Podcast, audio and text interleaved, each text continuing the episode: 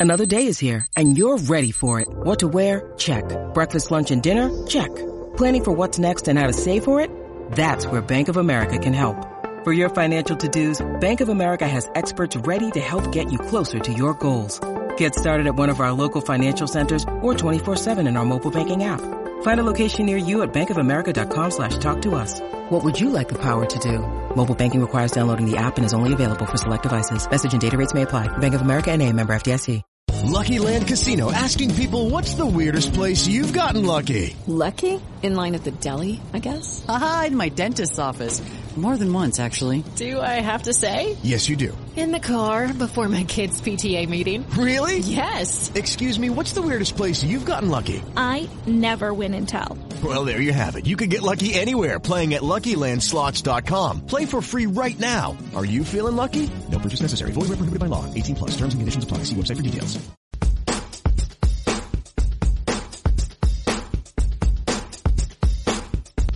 Thank you for listening to this Belly Up Sports Podcast Network product. Some said we go belly up, so we made it our name, and we're still here.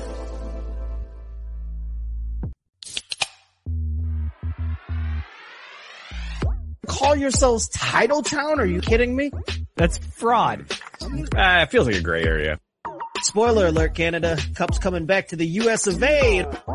There's way too much negative stigma attached to strippers. I I hate you guys so much.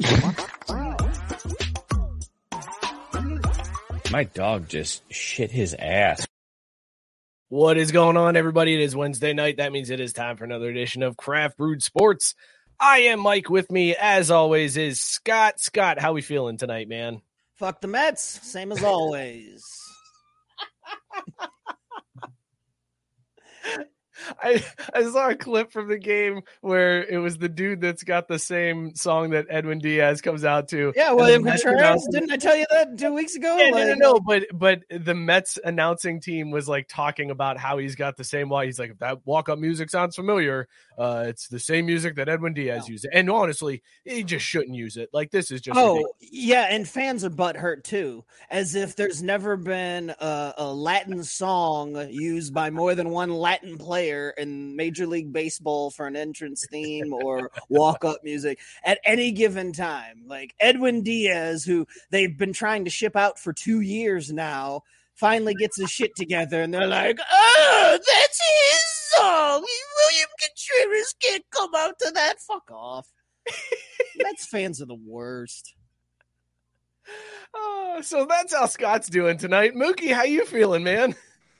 Uh, I'll feel a little bit better in a couple days here. Uh, it was tough this weekend. I didn't realize that they took a break between the regional playoffs and then like actually playing in Williamsport, and it's uh, it's fucking with me a little bit. But You I, thought, I you think thought I'll the 10 okay. to 12 year old kids just played one week in their hometown and then like Tuesday they were in Williamsport like ready to go. You know, honestly, I never really put any thought into it whatsoever until I woke up, checked sportsbetting.ag and did not see any little league world series lines out for that day. And uh, then i had to do some research and turns out there's a whole week of travel to get to pennsylvania. I mean i get it. It's a really far away place but uh, still it was a disappointment man I love the idea of like the Hawaii team winning their regional on Saturday, and then it's like, well, you guys got a game on Monday. You better step it up, fellas. And they got to go all the way to PA. Uh, and Mookie's like, "Ooh, this is going to affect the line. This, this yeah hurt." dude like are you kidding me like there's no way that that pitcher's getting good rest after throwing those 85 pitches if he's got to fly you know cali to to friggin uh you know scranton overnight not a red eye You Man, are- if only the NCAA ran Little League Baseball because they care about the children. Oh my god, they care so much. You know, I will say this though, and I, I think I put it in the text, but shout out Todd Frazier. I got to give him credit, man. I've actually really enjoyed listening to him on those broadcasts, uh, especially the one the one game that, that the audio went out for the actual play by play announcer and Todd Frazier, who I'm pretty sure chilling somewhere in like Cincinnati, like he's at home broadcasting these games. Todd Frazier all of a sudden has to step up and try to like call play by play on the fly, and he did a solid job. Like, you know, props to him, man. He's holding it down.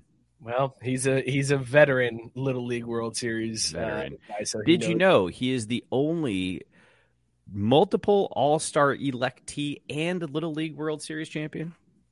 Yeah, I've heard that a time or two. Yeah, Once or never, twice. Never heard that once during uh, Cincinnati, his time in Cincinnati. Never have I Uh, ever. Caesar is also here. Uh, funny story for Caesar. So my brother texted me earlier this week, and he said, "Hey, I want to let you know I listen to the podcast on iHeartRadio." He goes, "I just listened to your show and this other show, and the other show that I listen to every single commercial break, it's just regular commercials, like nothing out of the ordinary. For your show, it's literally nothing but Spanish language commercials. And I Fuck think it's yes. because of Caesar. Fuck yes. Caesar, what's going on, man?" Saludos a toda mi gente. yeah, what he said. Woo! Uh, I loved I loved it, man. I was like, yep, that's probably exactly why. They were like, Yep. oh, there's somebody named Caesar on this show. Let's uh dial up the Spanish uh that's commercial. fucking hilarious. I'm chilling. I'm doing all right. Uh, shout out the the Little League Softball World Champions from Hewitt, Texas. Oh So- yeah, that's right. I put money on them Yeah. girls too. They they Yeah. did Shout out to them. degenerate. Oh my god. equal opportunity better here. You know what I mean? Like them girls can play ball. Let's cheer them all on. Let's acknowledge that the stash is gone, folks. I know. R.I.P. That was a I was gonna say uh the I'm not stat, a dick writer. I don't suck. I don't dick suck like that. Attaboy. eight ten to eight ten. R.I.P. Caesar stat. oh, what the fuck is this? He gonna love that beer by the end of the night. I'm gonna tell you that right now. All right, this is uh, already off to an awesome start. Robert said, "I'm here. Acknowledge me. Uh, Kick me, consider bitch. yourself acknowledged." Matt Stanton pointing out these are rich kids in the Little League World Series, so yes, that, that's not a problem at all for them to do that. Uh, all right, let's uh, let's talk about these beers. We got an awesome show tonight. We got a, a guest stopping in here in a little bit, uh, an author with a new book coming out all about spying in the NFL. I cannot wait to get into some of the details on that one. Find out just who the dirty, rotten cheaters are. If we got time, we're gonna uh, talk a little college football news that came out just before the show started. In a twist of fate, normally that happens right after we stop recording, and instead this one broke right before. So we'll talk about that. Uh, and then Scott, I feel like we got to talk about this Tatis story that that Oh happened yeah. Oh last yeah. Yeah. Yeah. Ringworm gate. yeah. Mhm. Mhm. Before that, though, let's talk about these beers that we're drinking, and we'll give them the scale as always. Would you bang your beers, Scott? What is in your mug this week? Please tell me you actually have a regular craft beer and not what you've been schlepping to this show. What is in your mug, and would you bang it? Well, I am no longer dumpster diving, baby. I've stepped my game up, and it is tis the season, baby. It's pumpkin season. Ah, God, It's back. I have MadTree's Pumpkin tonight, a 7.9% local brew with all the pumpkin pumpkiny goodness you could ever ask for. Of course, I'd fuck this beer because it's a pumpkin beer, and like stout season, this shit never ends, baby. I saw pumpkin when I went to the store earlier this week, and I was so tempted. I was so. Oh, I was tempted. I saw it, and I'm like, well, this was the quickest trip I ever made to get here. I do have to say, Scott, you would be proud. We have our first uh, two four packs of pumpkin sitting down here, ready to go for the season. That a boy. We were- Alex, boy. Alex went to the store and she saw it and picked up two, and I was like, "This is why I married you. This is exactly why right here." Because I actually they they were sitting there, but my my thing was I was like, damn, these beers are all expensive. I'll go pumpkin next week. Like your boy, your boy has to space out these expensive beers. understandable, understandable. Mookie, what's in your mug tonight? Would you bang it? I hate you guys so much because I went in the fridge to grab a beer for the show tonight, and based on like the can decoration and like the little like words you see on it, descri- like describing the taste and flavor of everything, I got real excited.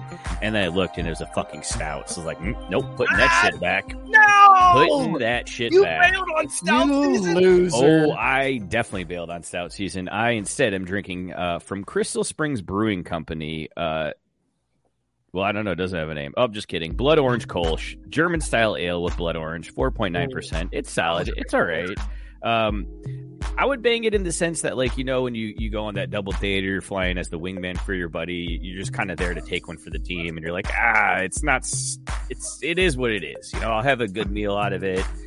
Maybe we'll have some laughs while those two go do their thing, and then I'll, I'll go home and sleep it off just like everything else. So, uh, yeah, it's all right. It's okay. Uh, I'd still be rubbing it out afterwards, but it's fine. Robert with the correct take every season is stout season, you heathens. And Matt staying up for pointing out it's stout season. It is always st- stout season, Mookie.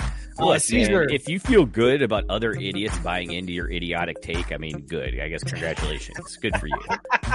all right, good deal. Caesar, what do you got in your mug tonight?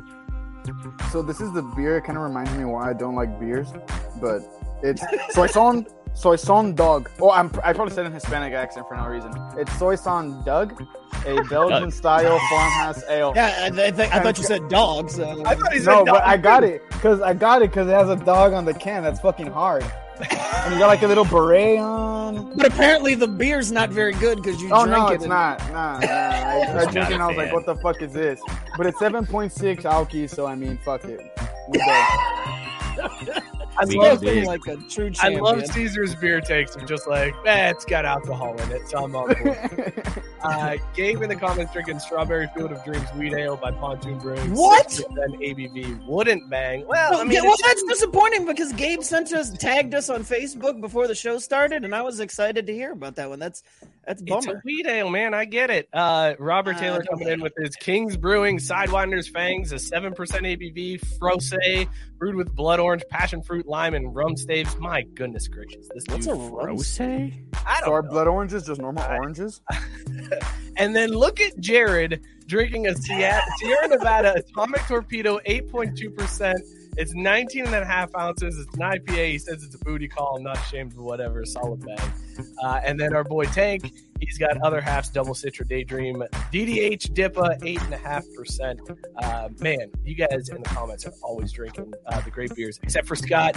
Scott coming through, Uh, baby. Yeah, he's I drinking respect you, Labatt Blue Ooh, that's a solid. That's a solid brew right there, though. That's that's Also says he's pulling a Scott. Which which I which would- Scott? Pulling a se- pulling a yourself or pulling a me? I, look, all I'm going to say is I feel like that kind of gets like partial credit at being a craft beer because you cannot get that shit down here in Southern Ohio, and I wish it was much more accessible. That's a good point. When you're up there in Michigan, uh, you get all those Canadian beers. Oh my god, it's brilliant. Uh, Molson Triple X. This Oh. week, I am drinking uh, Amber's Lager from Irwin Brewing in Crested Butte. Uh, great head on this beer. This beer has just solid head. Uh, uh, really good one. I, I would crush this one. Uh, all right, let us know in the comments what you're drinking and uh, give it the scale as always. Would you bang your beer? Mary redeemed a $50,000 cash prize playing Chumba Casino this year. I was only playing for fun, so winning this was a dream come true. Chumba Casino is America's number one social casino experience. It's serious fun. With over 80 casino style games to choose from, you too could win life changing amounts of cash. Be like Mary. Log on to ChumbaCasino.com and give them a whirl. That's ChumbaCasino.com. No purchase necessary. Void where prohibited by law. 18 plus. Terms and conditions apply. See website for details. The voice in the preceding commercial was not the actual voice of a winner.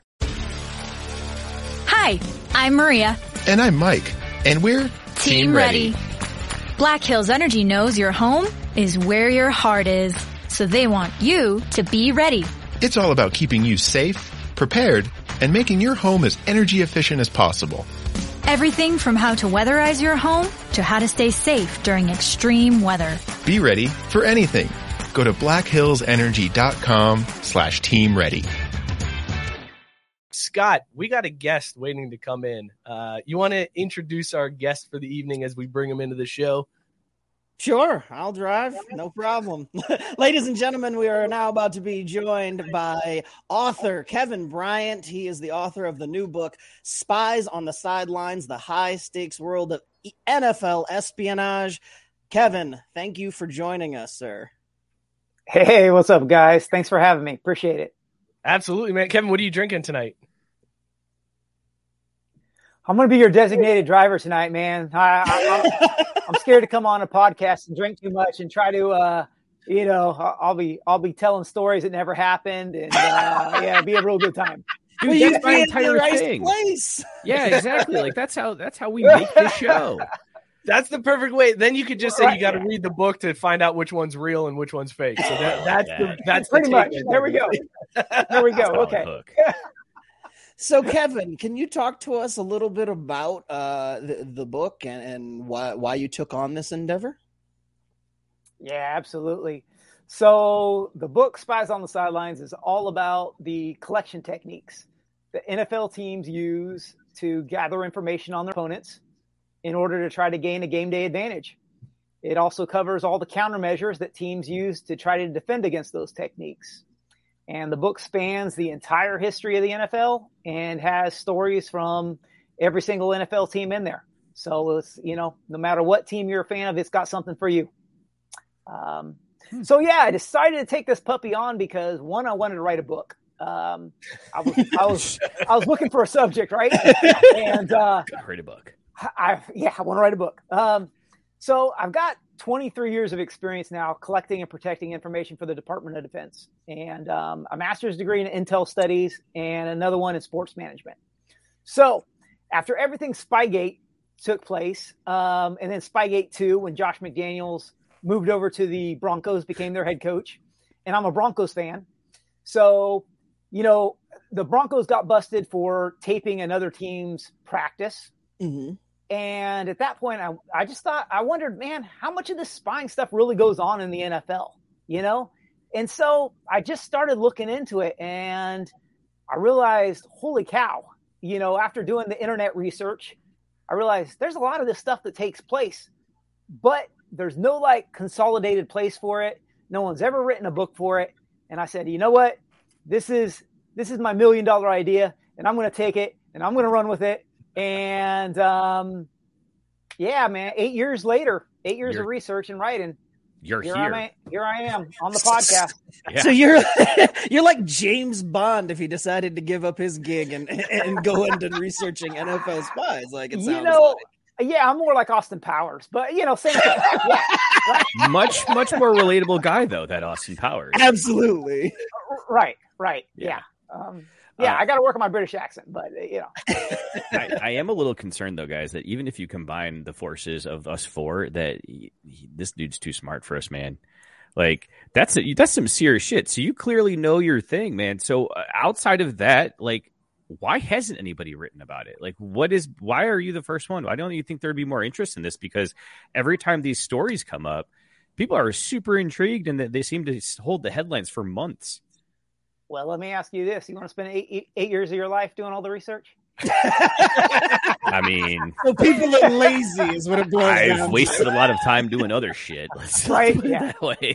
no, yeah. Well, you know, it's a good question. It's it's a for one, it's um, it's really hard to get people to open up about this subject because you know, first of all, you're dealing with NFL players and coaches. These guys are millionaires and they're very very busy, and what you're really asking them to give up is either trade secrets that they're using to either gather information on their opponents or information how they defend against their opponent's collection techniques, right? So this is sensitive information that helps them win games.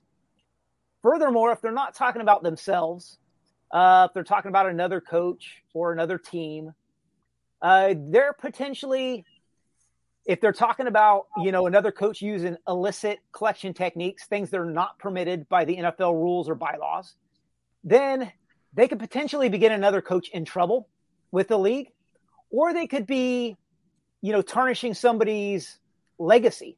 You know, especially if it's some big some big name coach that's done lots of great things in the past.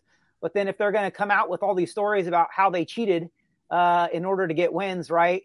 Um, no one wants to be that guy that throws those people under the bus either. So uh, those are a few of the reasons. In addition to that, all these stories that I found for the book, well, I won't say all of them because I did interview, I did interview uh, people um, anonymously, but you know, most of these stories are contained in books that you know NFL coaches um, wrote. Most of them once they had already retired. And man, you know, I'd read these books. I read like 60 of these books, and I'd find for the most part, sometimes a paragraph, maybe maybe two, three, four pages worth of material. If I was lucky, that was like a gold mine. Like four pages, I'd be like, "Oh, this is a great book," right?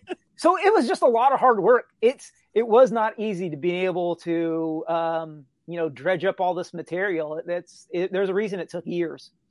How do you get those guys to open up to you? Like, it, you know, you mentioned they're millionaires, their time's valuable, they're giving away these secrets, uh, they're potentially throwing somebody under the bus. How do you sit down with somebody and be like, All right, but for real, come on. How do you how do you guys really cheat? Like, give me the give me the real scoop. Like, how do you bring that out of them?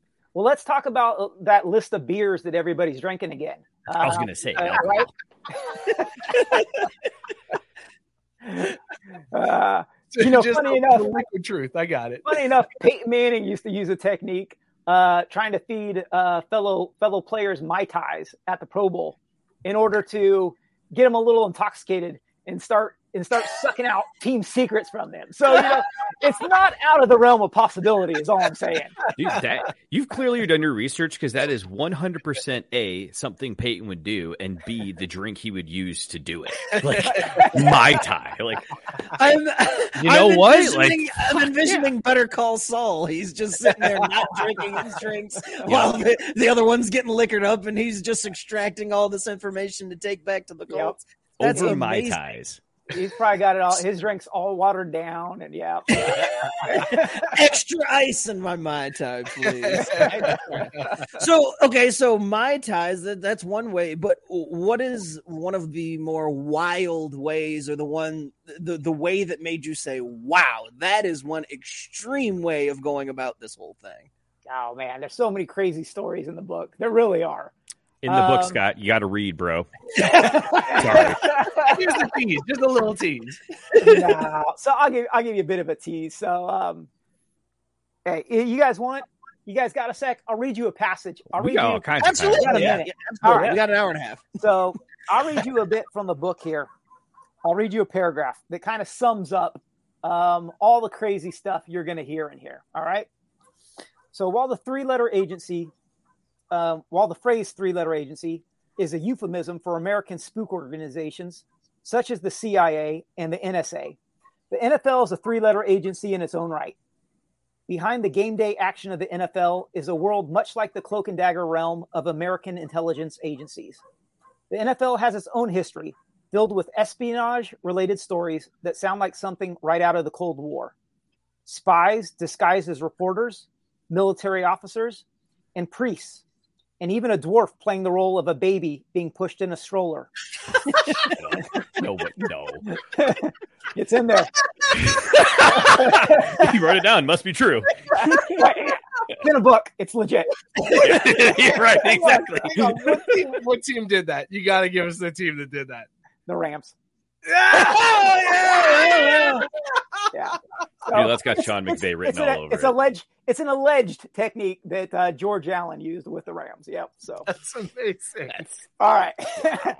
so here we go. Uh, covert surveillance of targets' movements, hiding draft prospects by shuffling them in and out of hotels in aliases, tap telephones, signals interception, decoy signals, encryption, code breaking, and radio frequency jamming, false flag operations, monitoring air traffic and airline passengers, Oh my God.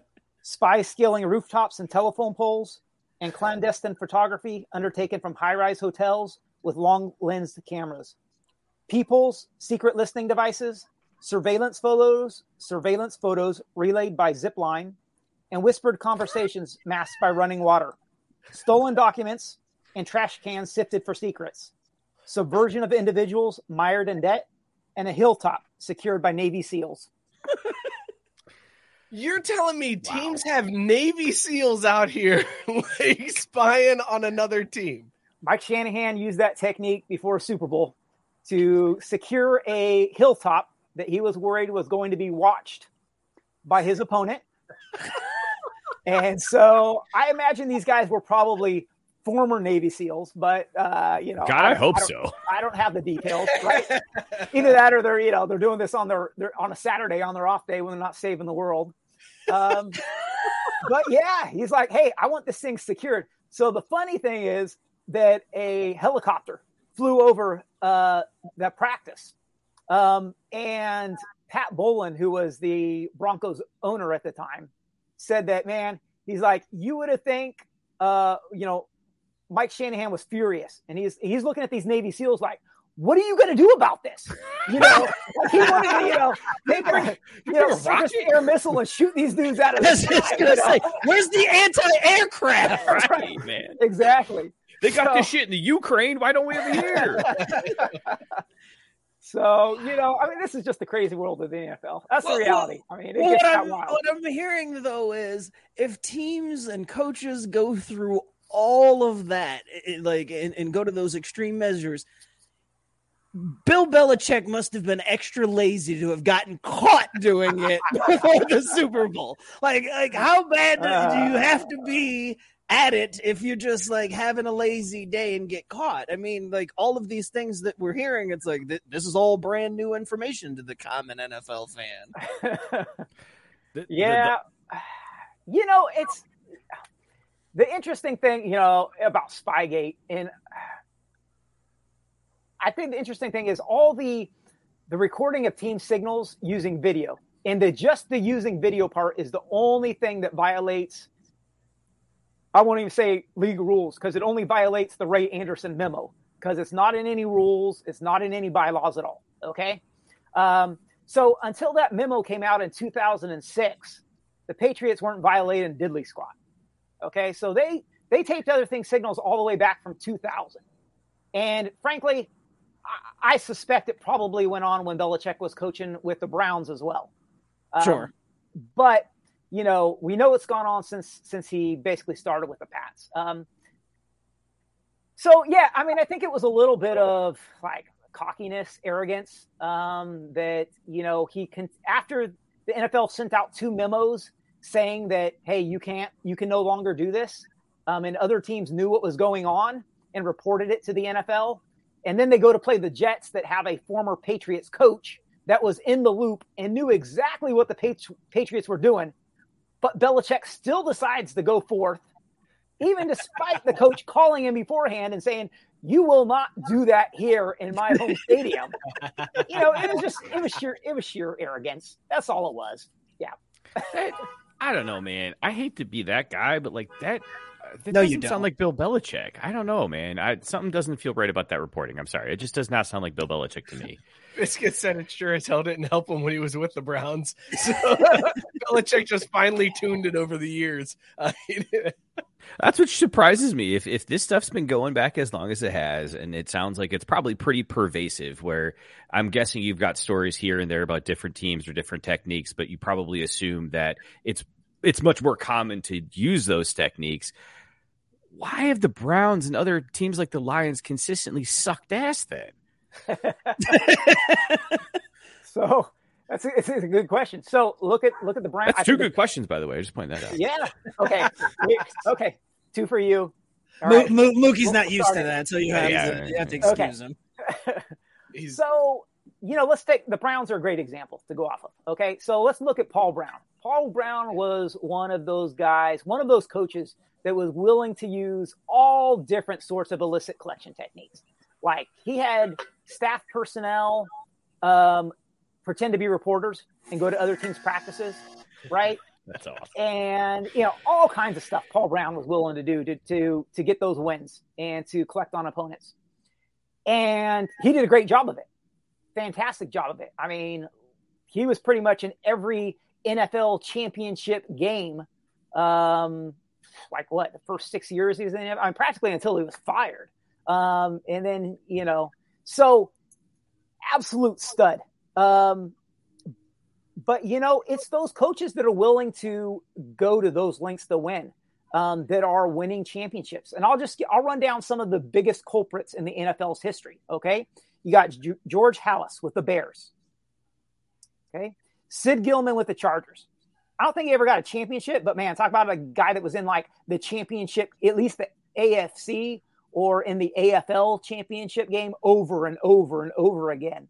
Um, let's see, you've got um, Shanahan was one of those guys used a lot of eh, questionable ones there. Um, obviously, we've got uh, Belichick today. You've got George Allen with the Rams, and then later with the Redskins. I mean, these are Sid Gill. You know, I said Gil, Sid Gilman already, but these are some of the guys. Vince Lombardi, another one. You know, these are great coaches that are revered in NFL history, but they were also guys that weren't scared to push the boundaries. And man, and they also, because of that, because they knew how far they were willing to go, they were absolutely paranoid of other teams spying on them. So, but you know, it's those teams that aren't paranoid that are getting rocked. Okay, you take like, you know, the, the you know Patriots coaches came out and said after all things Spygate that man the teams they were most effective against were like, you know, it was it was the other AFC East teams who frankly weren't very good at the time and were didn't change their signals on a regular basis. And so they just weren't security conscious enough to prevent this type of stuff. And so, you know, while having good players is is great, it's everything else that comes into play that wins you those championships. It's do you have good coaching? Do you do all those little extra things to get your wins? And all of that comes into effect. You know, the diet, the stretching, the weightlifting, and the collecting information on your opponents and defending yourself against those collection techniques. All of that comes into play, and it's it's it's important. Uh, Kevin, I gotta interrupt you for one second because uh, our intern Caesar made a face while you were talking, and it was picked up in the comment section. And Tank said, "Did Caesar just realize the brown?" that did that? I saw the look on your face change, Caesar. Is that exactly what happened? You realized the Browns. So he said Cleveland. They said the name Paul Brown, and I was like, Paul Brown. I was like, no fucking way this guy is teamed after like himself. I was like, no shot. I'd always wondered why the Browns were the Browns. I was like, oh, maybe because like the river's brown, or maybe maybe because their soil that they like built their houses on was brown, or I that was more like a geological reason, not because the geological, geological not because the guy thought he not nepotism. it wasn't nepotism. It was geological. Geological. Because like people in Cleveland know what geology is. Were like I don't know. Your oh face as you processed it all was amazing. I can't go. I can't wait to go back and watch that happen again because it was like a light bulb just Look, went off. You ask everyone below the age of like twenty five if they knew that the Cleveland Browns were named after Paul Brown, I guarantee there's gonna be like five. Let's put it out there, man. Let's put that poll out there on the Twitter. All right, we'll do that. We'll put that. So with there. the with the lack of success that the Cowboys have had over the last twenty or so, that, what years, was that? What was that for? Are, are, are we to see? Are, are, we to see? My mind is going to. Has Jerry cut the, the cheating budget? Is is that what we're to assume? Is did he did he say we've got to pull back on how much for cheating? You know, and invest more in draft picks, or what is it where you know teams that are traditionally like good or whatever can't quite seem to get over that hump if it's all about you know investing in this type of you know espionage? So i'll answer that in one second but i want to i want to go back to the earlier point. So you know paul brown was not just a coach of the browns he also after that coached the bengals. Yeah. So did you know that the bengals were were named after his pet tiger yeah what no way. Uh, yeah, uh, Caesar. That's the the Brown family still owns the the Bengals. So they own the Bengals and the Browns. Oh no, they don't. The Ravens. No, they started the Browns. No, they don't. They just own the Bengals. They Can we get the, the more you know rainbow for Caesar? just so you know, Caesar, I completely made that up. I just, I just want to know. what the fuck? You're an impressionable 22 year old here. Hey, bro, if it makes you feel any better, I fell for it because it's like, huh, but, yeah, I can see that true. I can see that fucker having one. Do. It's like oh Mike Tyson just chilling with the tiger in Ohio, like that. Yeah, that's, yeah. That's how Mike Brown rolls. Uh, all right, I sorry, because Jerry Jones is a dog shit GM, but he's an amazing businessman. There. yeah, so you know the Cowboys. Um, you know, obviously they've had their great years. Um, and Jimmy Johnson, you know, there's there's a guy who's willing to be a little unconventional and and think outside the box. But you know, I mean, he had a he had a great team too. I mean, you look at that talent that's on that team, man. It's hard not to win Super Bowls with all those studs. Um, but I will say this, you know, when the when the Patriots got busted for Spygate, Jimmy Johnson was one of the first ones that came out. He was a broadcaster at that point, and he said, "You know what? We used to do the same thing in Dallas. We used to record other team signals. Um, but we couldn't do it effectively. We we we recorded it, but we couldn't use that information effectively. And that's one of the things that separates the teams that can, you know, it's not just about collecting information. It's about can you use it? Do you know how to assimilate it, digest it, and then be able to use it in a timely manner. Because if you can't, there's no point collecting it in the first place. And and Jimmy Johnson just said, you know what? It's of no use to us. To us, let's just stop doing that, and uh, because we're wasting our time, and we'll we'll concentrate on other things. So, you know, that's that's part of it. Um, but you know, I think Dallas just doesn't. They don't have the talent like they used to have, and obviously, um, Caesar's face. Caesar begs to is, differ. that, is that a, is that a shock, Caesar? It's not a shock, but we're still good. Why gotta be like that, man? I'm you, God. I'm telling you. Oh, Dakota, you're not good. Stop. We're Okay, good. so- we're going to win the division. You we're know what? good. It's a dog shit You division. know what? You know- Exactly. You know who the Cowboys are right now? They're the Raiders of ten years ago. I wasn't They've- born. They've got they've got talent. They're just playing. They're just undisciplined. You look at the last. Yeah, season- because they the have a fucking season- jelly bean as our head coach. Yeah, a jelly bean. That's such a great burn, man. That is. I don't even know what to say to that. I have this star above me every day, and they disappoint me every day. The stars at night shine big big and and bright. bright. Stop. Deep in the heart of Texas. Kevin, let me ask you this. Scott uh, kind of started down this path on his last question, and you've danced around this uh, magnificently over the last 30 minutes or so. Is it cheating? Like the you you keep talking about spying and like pushing the boundaries and pushing the envelope. Is this cheating? Is what these guys are doing cheating? Yeah. So I've broken spies on the sidelines down into sections. Okay. So the first section of um, so the first section of my book is all about the illicit techniques that team use. Okay. So or at least the controversial. So these are the techniques that are either um, that either break NFL rules, policies, or memos because the NFL can't get its act together and actually make those policies. um, right? Or um, they're they're topics that are or techniques that are very controversial. Okay, so if you take lip reading for example, you know that's the reason all those coaches hold up the play sheets over their mouth when they're calling signals because there actually are professional lip readers that are good enough to be able to tell what another team is calling out. And when you match what they're saying with the play that is ran on the field and you pair those up and match them, you can put two and two together. So, um, you know, so there's things like that, which some coaches are going to go, man, that's a dirty tactic, right? It may not violate a, a rule, but it's just dirty. Okay. And then you've got stuff that is absolutely permissible, okay? like advanced scouting.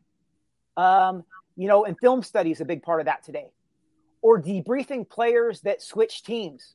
Okay. Sometimes that are brought in specifically a week or two before a game, right? Off the, another team's practice squad or that were recently Seahawks. every team, every team in the NFL does this. Every team in the NFL does this, right? Um, and then gathering information that's in the media.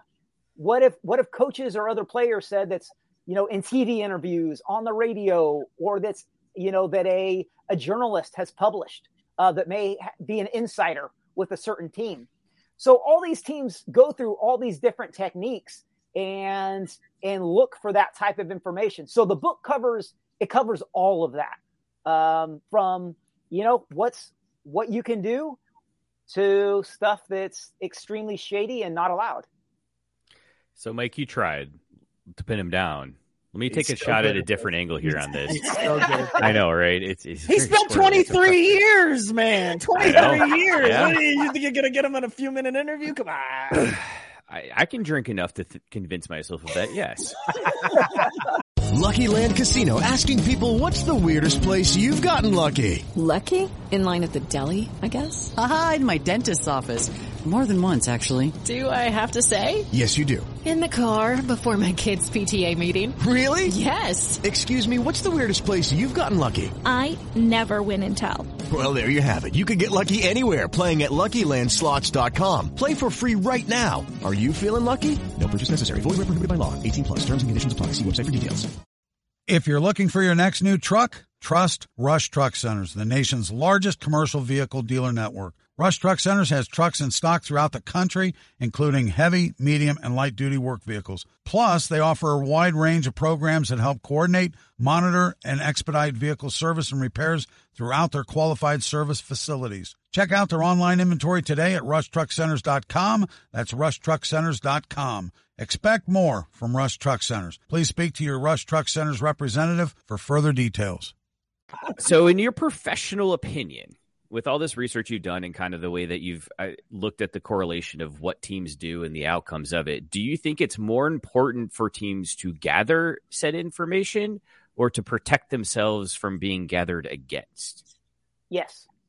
Fuck. Well done, Mookie. Well done. Next question.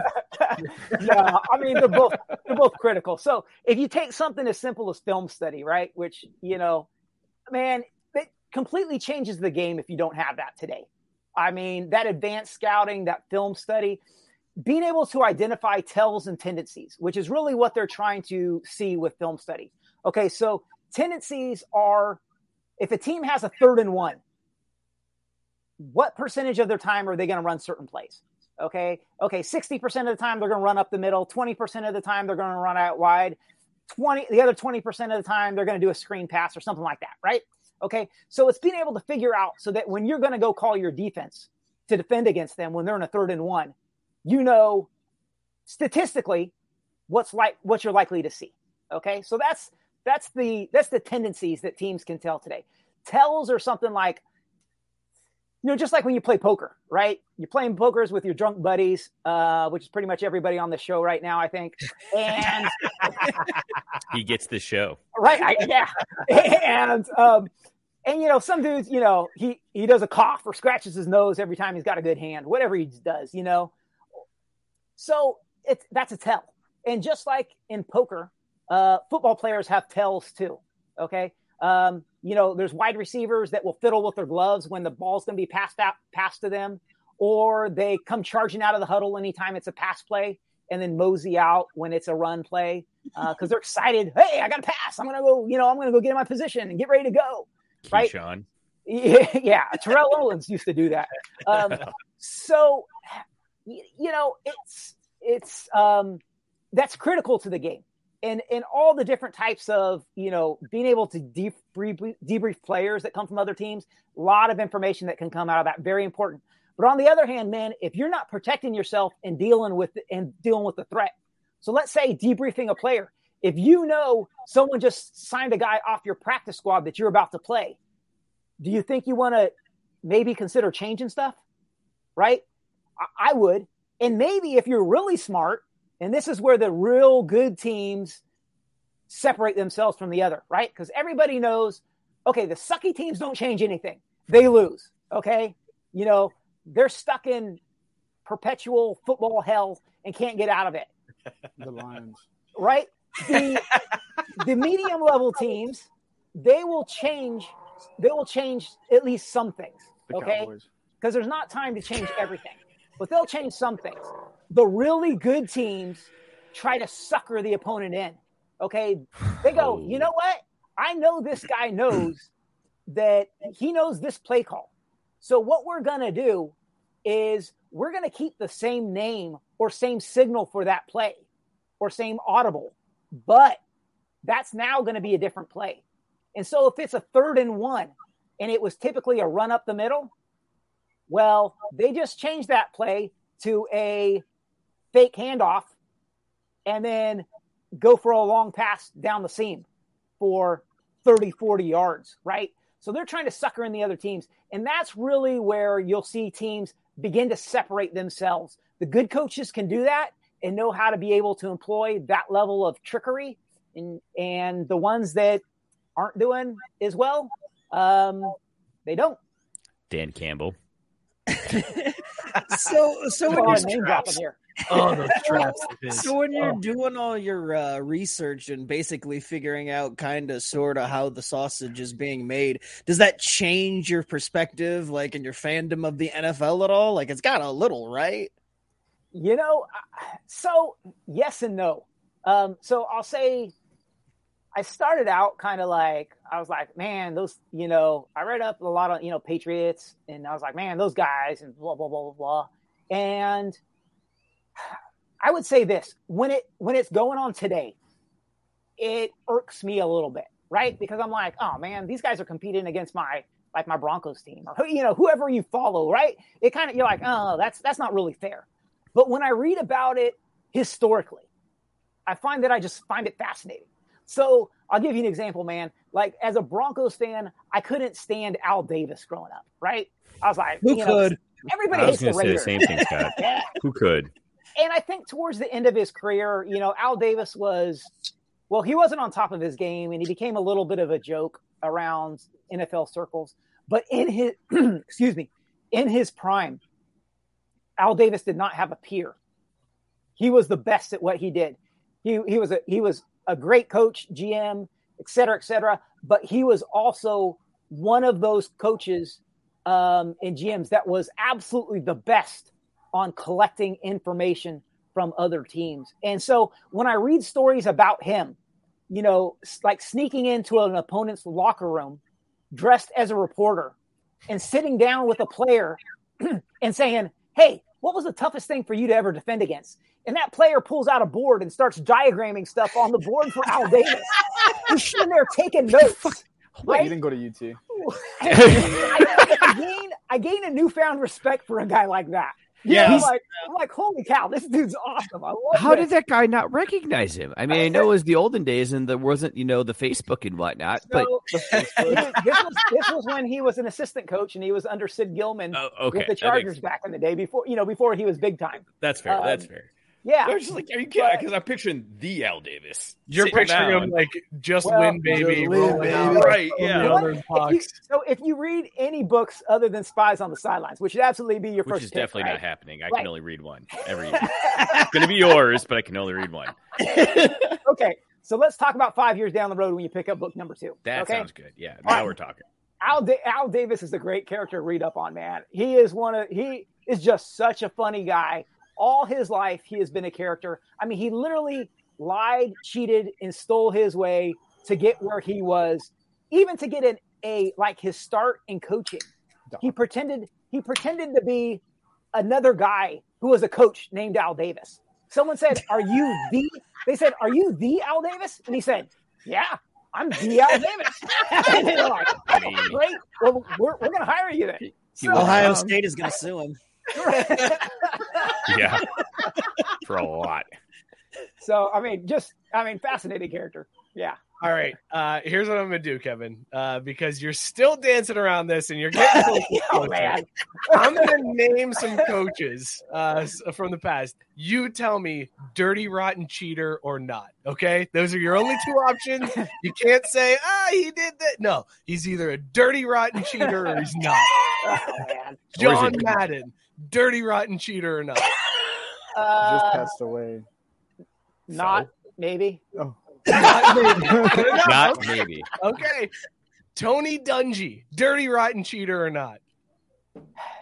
No, I Yes. think I think I think Dungy's pretty squared away. I, I, he's a he's a he's a he's a pretty he's a pretty clean guy. I can't I don't have any info on him, but I, I can't imagine him doing too much that's way outside those lines. Now, hold on though. I'm pretty sure I heard he picked up that tab for all the mai tais.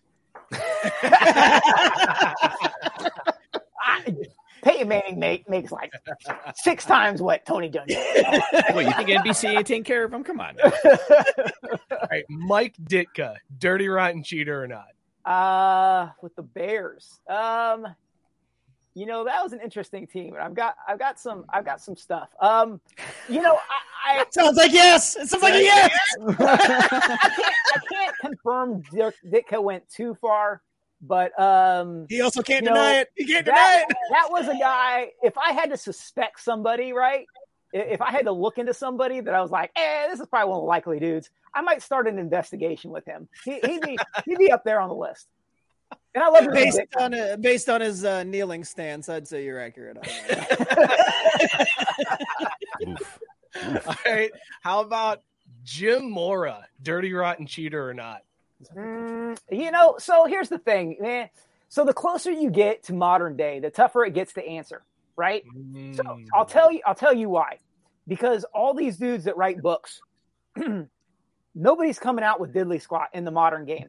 So I can tell you when it comes to the modern game, I can tell you a lot of stuff about coaches that are either using techniques that are permissible or they're countermeasures that they're using or maybe techniques that are a little controversial. Okay. But if you're talking about stuff that is absolutely like breaking rules, man, guys don't talk about that. They just don't.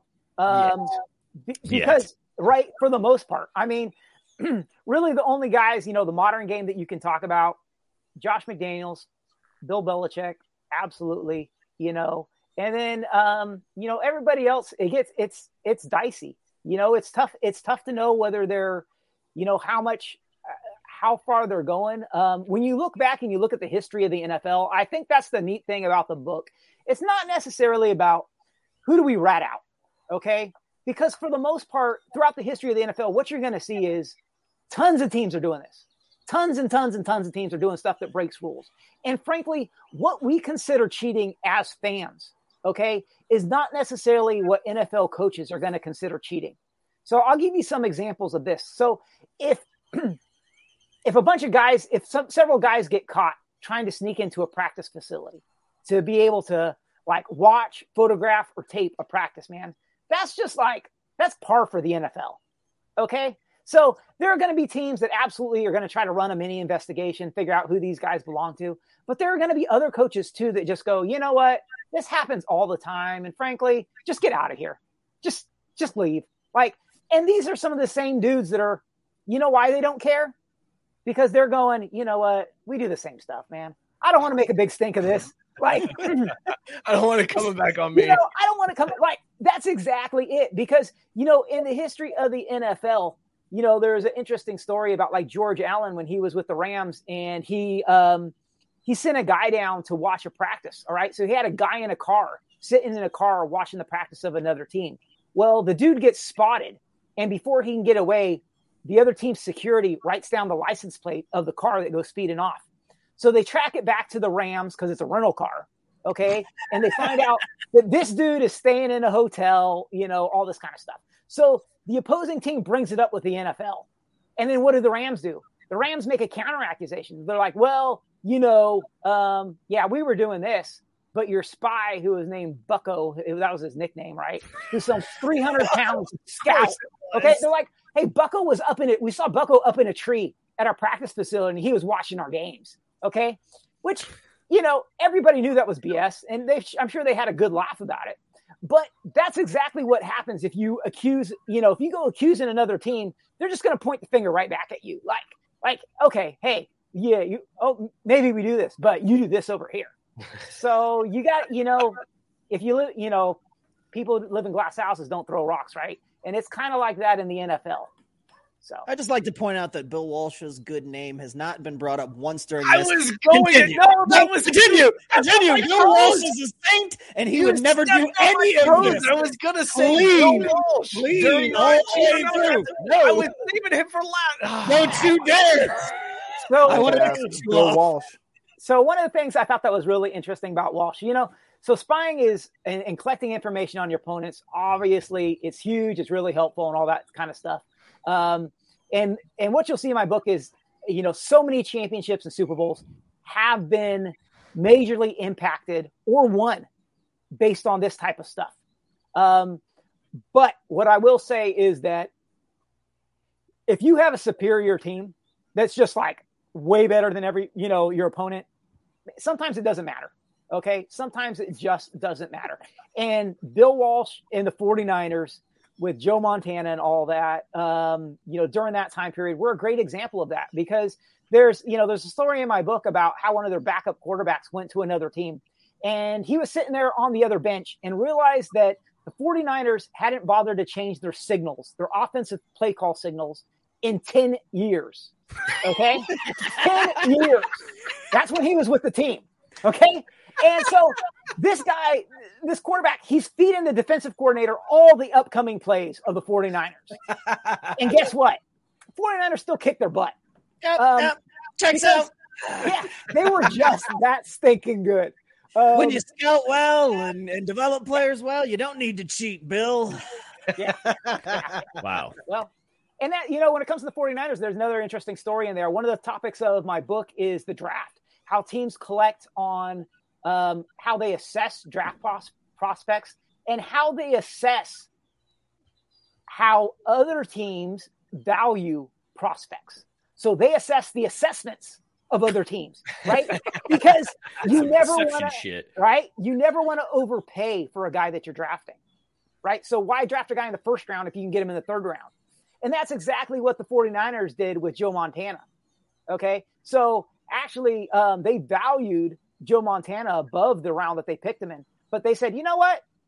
Other teams don't value him as highly as we do. So we're going to slide down in the draft and pick him up later, which is what they did. And um, I'm sure if they, you know, would have found out, you know, and what Joe Montana was going to become, they, they wouldn't have took taken any chances. They wouldn't have drafted him in the first round, no matter what they thought any team was going to pick him at. um, but it just goes to show, like, um, you really like the collection part of the NFL. It doesn't. It encompasses everything. You know, the assessments of assessments of other teams, how other teams weight lift, the techniques they use to weight lift. They collect on that. They probably collect on how other teams eat. What's their dietary program? You know, their nutritional program. They're looking at everything to get an edge on their opponents because the NFL is built on parity these days.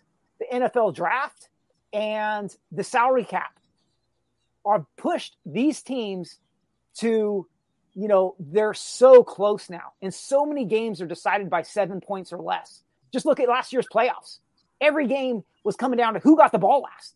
You know, it was awesome.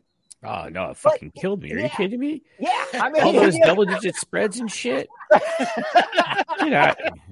Awesome. Yeah, but um, but you know, it just goes to show like you need every little advantage you can get, and teams are doing all of that. And um, you know, and, and that's what I cover in the book is, is a lot of that type of stuff. Just how far Zach they're Taylor willing to must go. have had all the info on Ryan Tannehill. Uh, Oh, that's God. all I'm saying. Nobody needed any info on Tannehill. yeah, it was just like he's gonna throw interceptions. We got this. Ryan Tannehill, dog. that was his analysis. So before we drift too far away from Mike's little little whatever earlier, where we were trying to pin you down on some stuff, I got one last one. For You're that gonna try one more time and You're gonna fail? try one more time. Slippery, I'm gonna be honest, bro. That Kev, this is a layup. Don't fuck this up, man. Brian Kelly, dirty rotten cheater or no? He's college. He's never been in Um, the NFL. Like, why would he know that? Like, what? That was my question. Research college ball, Mook. That was That's my- the that point, was- man. He should know that we are anti Brian Kelly on this show. So I was gonna ask that question, but not about Brian Kelly. I, I don't know. So I will say this. So my next book that I'm writing, I'm currently in the middle of writing, is on college football. Thank God. That was my question. That was So- my question. Yeah. So I get into all that, and it's different in college football, and it's different with what's allowed and what's permissible, right? Um, I, I you know, I don't want to go there. I don't want to go. There. yes, no, Ryan Kelly, dirty rotten cheater. Even the layup, even the layup that I thought he'd be like, yeah, he's got no, he's not going to burn any bridges talking about BK, but no teaser for his next book. What I've learned, what I've learned from Kevin during this interview is about tells, and Kevin's tells are giving away, baby. Yeah. You know, was that a uh. tell or a tendency though? Because he's said it a couple times in a row now. I have noticed the tendency when Kevin doesn't want to answer the question. There's a good pause, and then he's like, Complete the fifth. He didn't have a whole Uh, section on Urban Meyer. well, so here's here's the thing. There's you know, so when I'm in the middle of writing it, right, I've got a lot of suspicions on a bunch of coaches. On you know, who are the who are the guys that I want to research? That's one of the first things that I always start with, I right? came a bunch, Kevin. Who are those guys that I expect to be being dirty rotten rats, right? Okay, so because those are the guys I want to get the books on. Jimbo and I Fisher. want, I want to, I want, and I want to interview people that know these guys, right? So, uh, you know, I try to go there, but you know, having said that, without kind of putting together a whole picture of these guys, I'm very hesitant to just label somebody as a dirty, rotten rat based off one inter- interview or one book that I've read. You know, I try to really put a, a big picture together before I go. Uh, you know, I want to I want to go. To Yeah, those you things. sound like a professional. we, So, we just like to yeah, label guys off of just speculative stuff. We're like Yeah. Nick Saban, dirty rotten cheater. Dirty rotten cheater. All right. man. Yep. Jimbo Fisher. You know what? You bitch. don't even I'm have to gonna- talk to Brian Kelly's family to know that he's a dirty Bam. rotten cheater. I'm gonna make I'm gonna make you guys happy. Everybody, every coach that you've mentioned, every team that you've mentioned so far tonight, dirty rotten cheaters. All of them. Everybody. Everybody. No, no, no. Shut the fuck up, Scott. Bill Walsh is one too. No, no, no, no. Cheater. Bill Walsh, dirty rotten cheater. Dirty rotten cheater. Um, Kevin, I, I got uh, one more serious question for you. And then we'll get into our. We do quick hitters with our our guests every time, uh, just like gut instinct questions uh, that have nothing to do with your book. Uh, but I did want to ask you quickly about coaching trees. So what's interesting to me is you're you're looking at these coaches.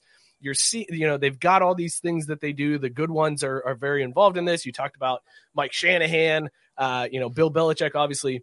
But what's interesting to me is like the Bill Belichick coaching tree is complete dog shit outside of like Nick Saban, I guess. Like all of his assistants are just terrible. So do you think like coaches have these things that they do, but they're not divulging all of the information to their assistant coaches, and that's why the assistant coaches aren't as successful? Like they can pick up on how to run the practices, uh, how to implement the offense, but they don't have the key ingredient of how to spy on the other teams.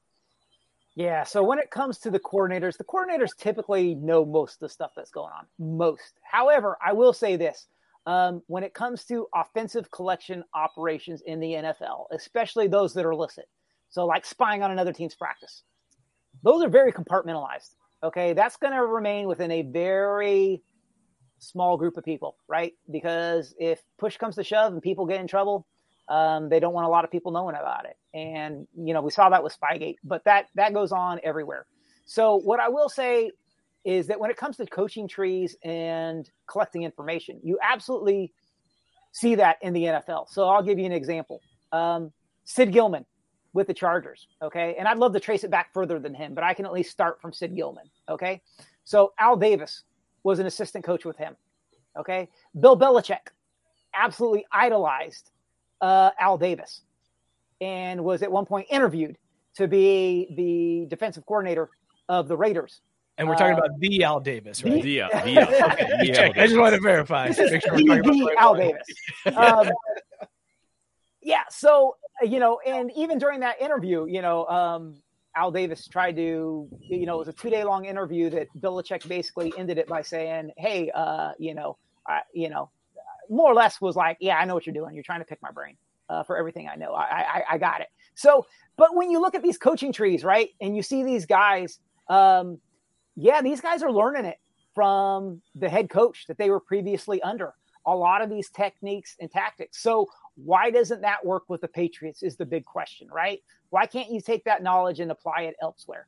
Well, obviously, there's more than just you know collecting information and protecting information that goes into being a good coach. But what I would say is this: uh, the Patriots have a dude on their team named Ernie Adams. Okay, and he is someone that almost nobody knows anybody anything about, but he's one of the top, probably three or four smartest guys in the entire NFL. Okay, um, he's not a coach. He basically does the um, special projects for the Patriots, which includes collecting information on other teams. And he's a savant. He's been with Belichick since high school. They're high school, they're old high school buddies. Oh, okay. Cute. They he has a photographic memory. He can literally recall a play and say, "Oh, I recognize this play. This was used in the 1972 Super Bowl by blah blah blah blah blah." And the dude is just amazing. So the Patriots' success is not just Belichick and Tom Brady. It is Belichick, Ernie Adams, and Tom Brady. And, you know, no longer Tom Brady, obviously, and no longer the same success. But, you know, you can't, it, it, you can't strip, you can't think about the, the Patriots and this and their success that they had without Ernie Adams. And he goes back with Belichick to the Browns. And they were involved in some shady stuff back then. Like he, it's you know one of his one of their former uh, coaches that was with the Browns made it, or no, one of their former coaches that was with the Patriots was told the story that back when Belichick and Adams were with the Browns, that they would record other teams' whiteboards on their sidelines, right? And to see what was written on there to try to decipher it all. So Like like with goes- video cameras, like they would like zoom in with video cameras during the game. not I think it was before the game when they were, you know, people would be wandering But- the well, sidelines. and yeah, but still, but like Yeah. per, like not like practice the week of, like no, no, during no. the We're- game they would We're talking game day. Yep.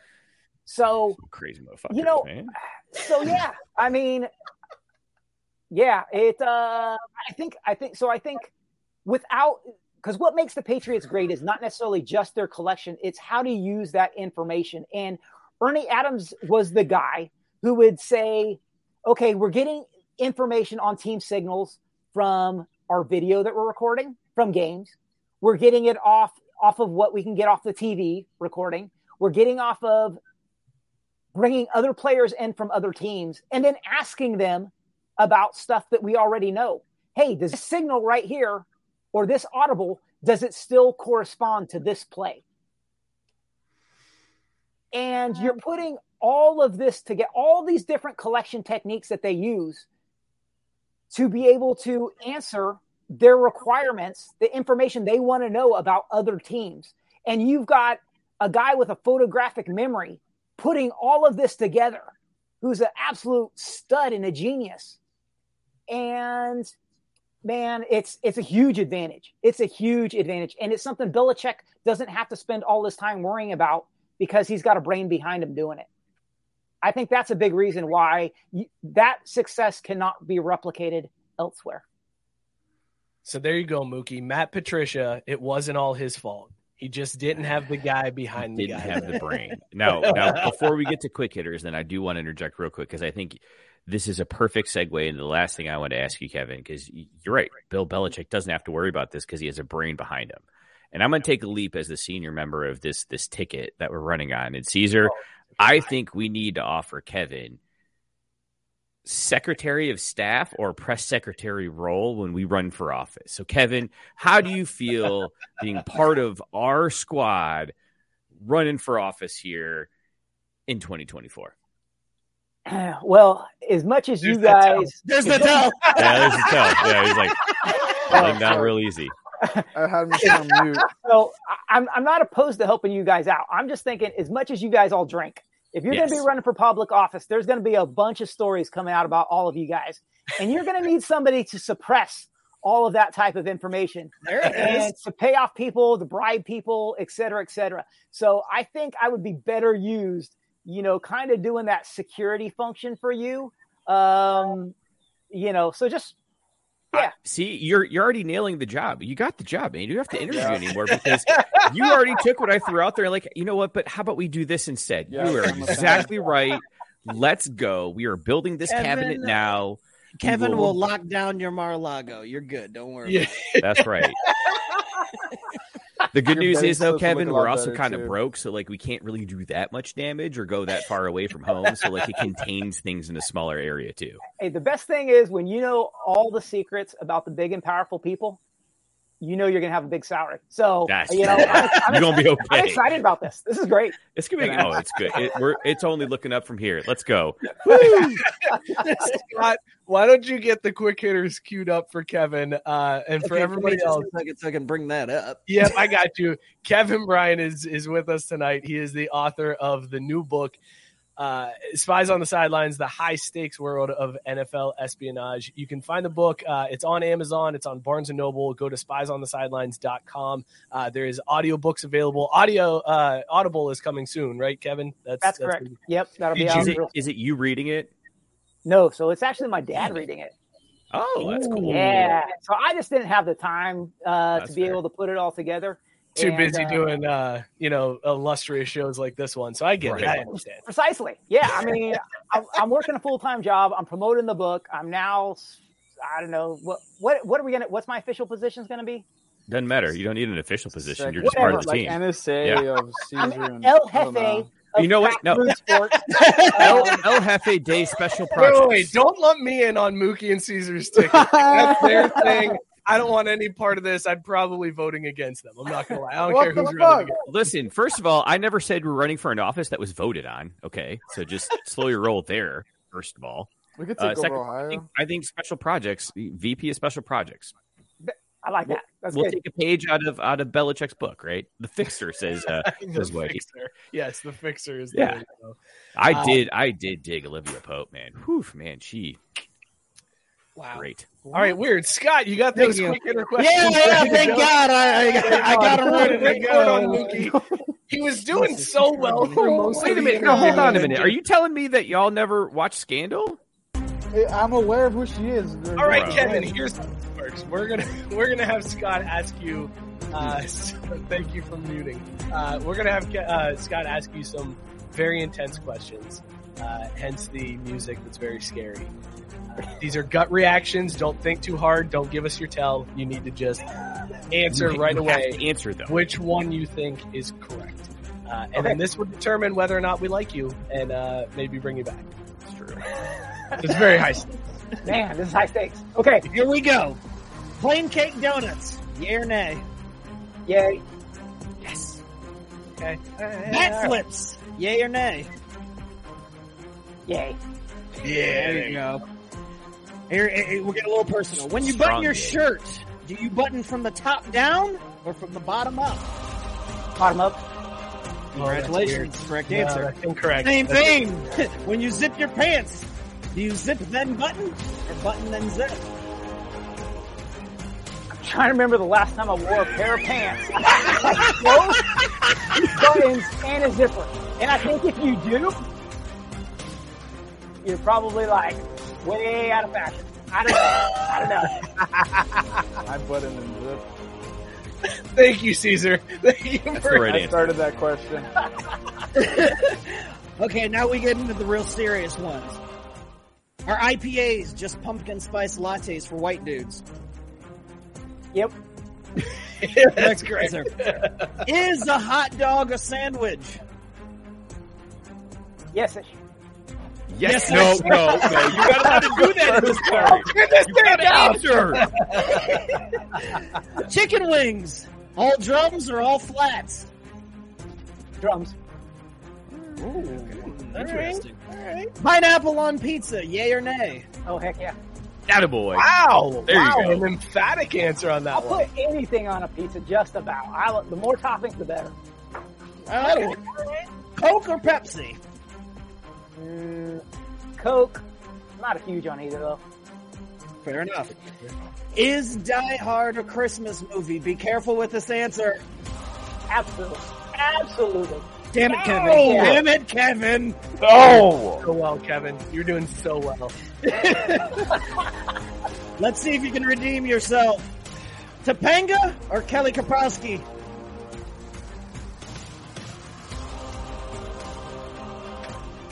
I don't even know how to answer that question.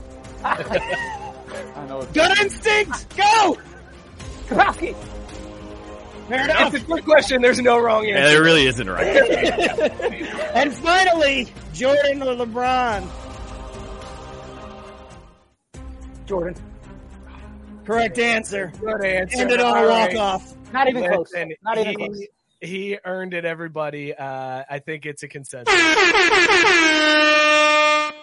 Mary redeemed a $50,000 cash prize playing Chumba Casino this year. I was only playing for fun, so winning this was a dream come true. Chumba Casino is America's number one social casino experience. It's serious fun. With over 80 casino style games to choose from, you too could win life changing amounts of cash. Be like Mary. Log on to chumbacasino.com and give them a whirl. That's chumbacasino.com. No purchase necessary. Void where prohibited by law. 18 plus. Terms and conditions apply. See website for details. The voice in the preceding commercial was not the actual voice of a winner.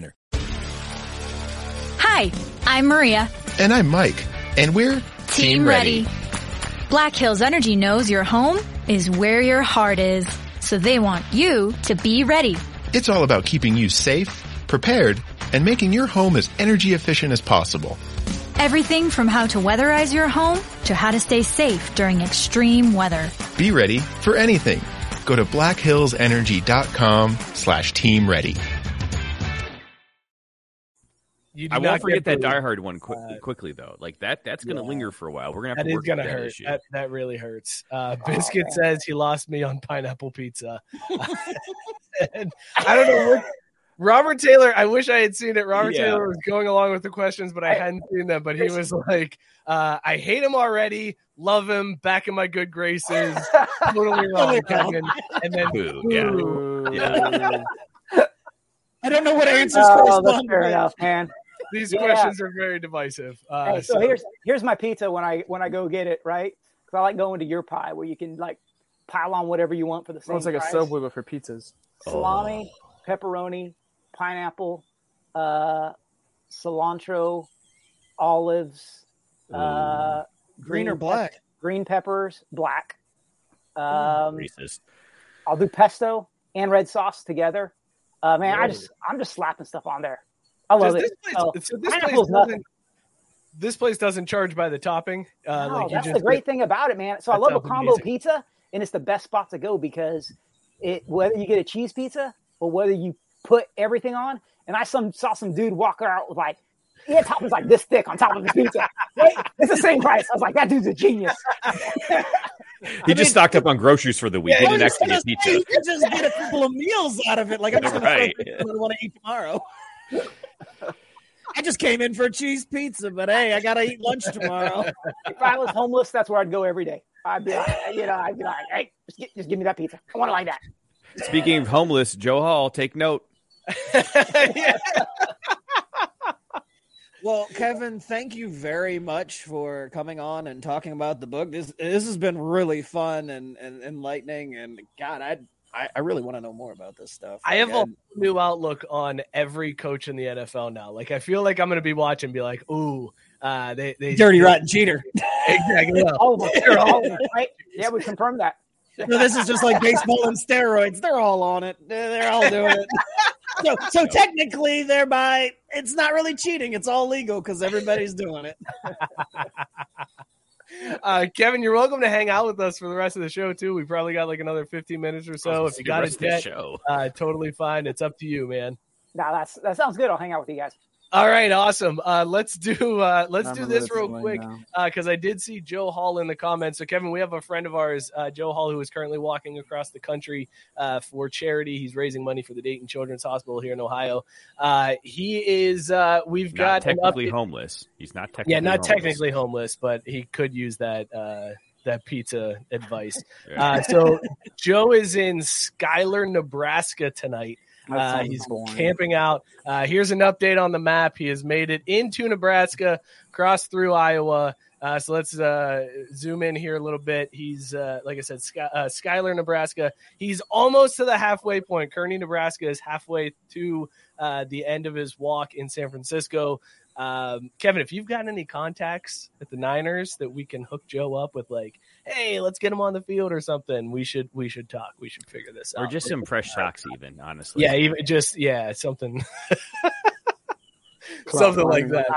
Uh, but if you guys uh, that are watching want to donate, uh, again, hallacrossthecountry.com. You can donate to uh, Run a Mile for Jackson that goes to the Dayton Children's Hospital, uh, or go and buy Joe a uh, uh, hotel room for the night. You can donate directly to him. And as always, when we talk about Joe, the Suicide and Crisis Lifeline 988 is the number. If you or anybody you know needs help, don't hesitate to reach out. 988 is the number to call.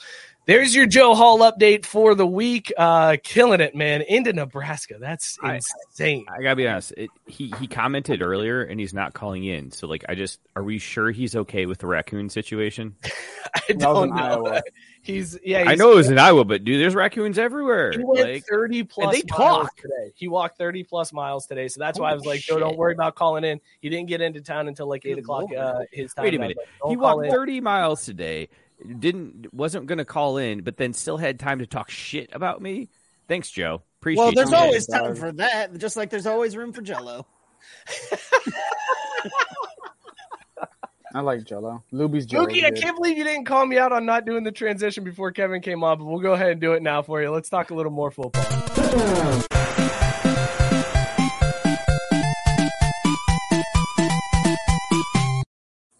Scott, the Pony Express is back, baby. Did you What? hear about this? You didn't hear No. about the Pony Express SMU. They're finally coming off of their death penalty from paying players back in the day. Like they're starting to get their program back up and running. There is a collective at SMU that is now offering all of their football players a yearly salary of thirty six thousand dollars a year. Like they're officially, they're like, you know what? The Pony Express rides again, baby. We're just gonna flat out pay them. Let's go. You can't do shit about it, NCAA. I missed that, but that's awesome. I'm I want SMU to become a power again because of that. There's too many in Texas already. They could stay sucking. I just needed to be Texas, and that's it. yeah, well, we're not worried about you Well, and Texas Texas ain't paying the salary, bro. We're worried about chaos. Kevin, did Yeah, you no. hear the uh, the college football news that broke today about the uh, college football playoff committee? Uh, there was a call that uh, apparently on the call of the the committee they discussed for about five minutes. Hey, we should probably think about maybe breaking away from the NCAA for football and just being college football is on its own. It's not under the NCAA. How do you think, uh, Kevin? From you know, you're starting to research college football. Do you see that as a direction that uh, that we end up in here in the in the near future? I doubt it, but um, but it's it's so different now. It's it's just crazy. I mean, the last few years with the uh, the names, images, and likeness uh, deal, and then also the one-time transfer rule, which is about to become the unlimited transfer rule, from Yeah. what I hear. Yeah. Um, so you know what used to be you recruit a player. Um, now you have to let's say you're Arizona State, right? You got a decent program, but you're not a great program. Okay. So what it means is if you get a top tier player that like he's a freshman, he has a great year, you have to like basically re-recruit that guy every single year because every team's coming after him that's you know that's a powerhouse to try to get this guy. And it is just it is absolutely insane. Um it's like the wild west when it comes to the recruiting world. And recruiting is one of the the topics i get into in the book um that is different than the obviously way different than the nfl book um but i tell you man you want to talk about shady stuff that goes on um there is nothing that goes on in the nfl that is shadier than the world of college football recruiting Lane Kiffin. Sorry, there's some just can't- I just Okay, wait. He found his nowhere. punter at a frat party. That's the greatest story I've ever heard. I was gonna, I was gonna try to bring that in there at some You, point. you Yeah, I found mentioned his punter at Arizona a frat State party. Uh, you mentioned Arizona State. Herm Edwards, uh, Herm Edwards, dirty rotten cheater or no? Hell yeah, they all are in college. well i mean we've already established that everybody is right Yeah, we've. I think yeah, Scott. let's just- let's just Scott threw it that. out there. Kevin seconded it. The motion passed, man. yeah i mean uh, yeah And and actually, it's funny you say that, like, because didn't he actually get in trouble for violating Yes. practice guidelines and shit? Yeah. So it's like He's a dirty, rotten cheater. Even by the NCAA's standard, he's a dirty rotten cheater. Well, Kevin, you talked about like going to unlimited transfers and like this this world that we're going to. It it almost seems like that's more of a reason for them to break away from the NCAA because then the college football committee, uh, the college football playoff committee, can then decide their own rules and what's acceptable and what's not, rather than relying on the NCAA and their red tape and bullshit to to come up with this stuff. Yeah, I mean it's a possibility, but I would say, you know, as much as the in its in, as many changes that the NCAA has made, why do you want to break away now? I think I think teams, the big powerhouse teams that this that all of this favors, okay, and that's that's who it favors. Mm-hmm. Man, you've got everything you've always wanted, like everything that the boosters used to do that was illegal such as SMU, which I talk about, which I've got in the, you know, that's coming up in the new book. Okay. Talk about that whole scandal and whatnot. Everything that they got busted for, you can now legally do. So why do you even want to break away? You've got everything set up for you. It's, it's perfect. It's great. You've got all this money that you can just throw at players. Um, and you've got all the TV deals already built in. Um, it's a cash cow. I, I would be I would be surprised if they pull away be, just because what do you what are you hoping to gain from it now that you don't already have? Wait, Kevin, are you basically saying where are you gonna go?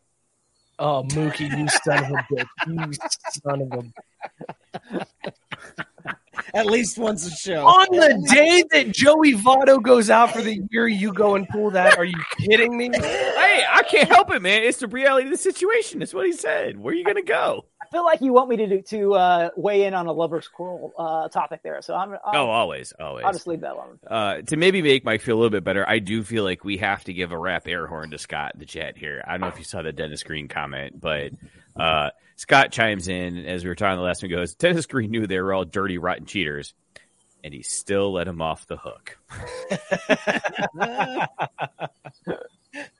Uh, and then Matt Barr taking strays at Joey Votto, saying Joey Votto retiring with one career RBI. He meant in the postseason, not uh, not what Joey Votto has way more. than Uh, he did at least correct himself, but still, that it's fucking terrible.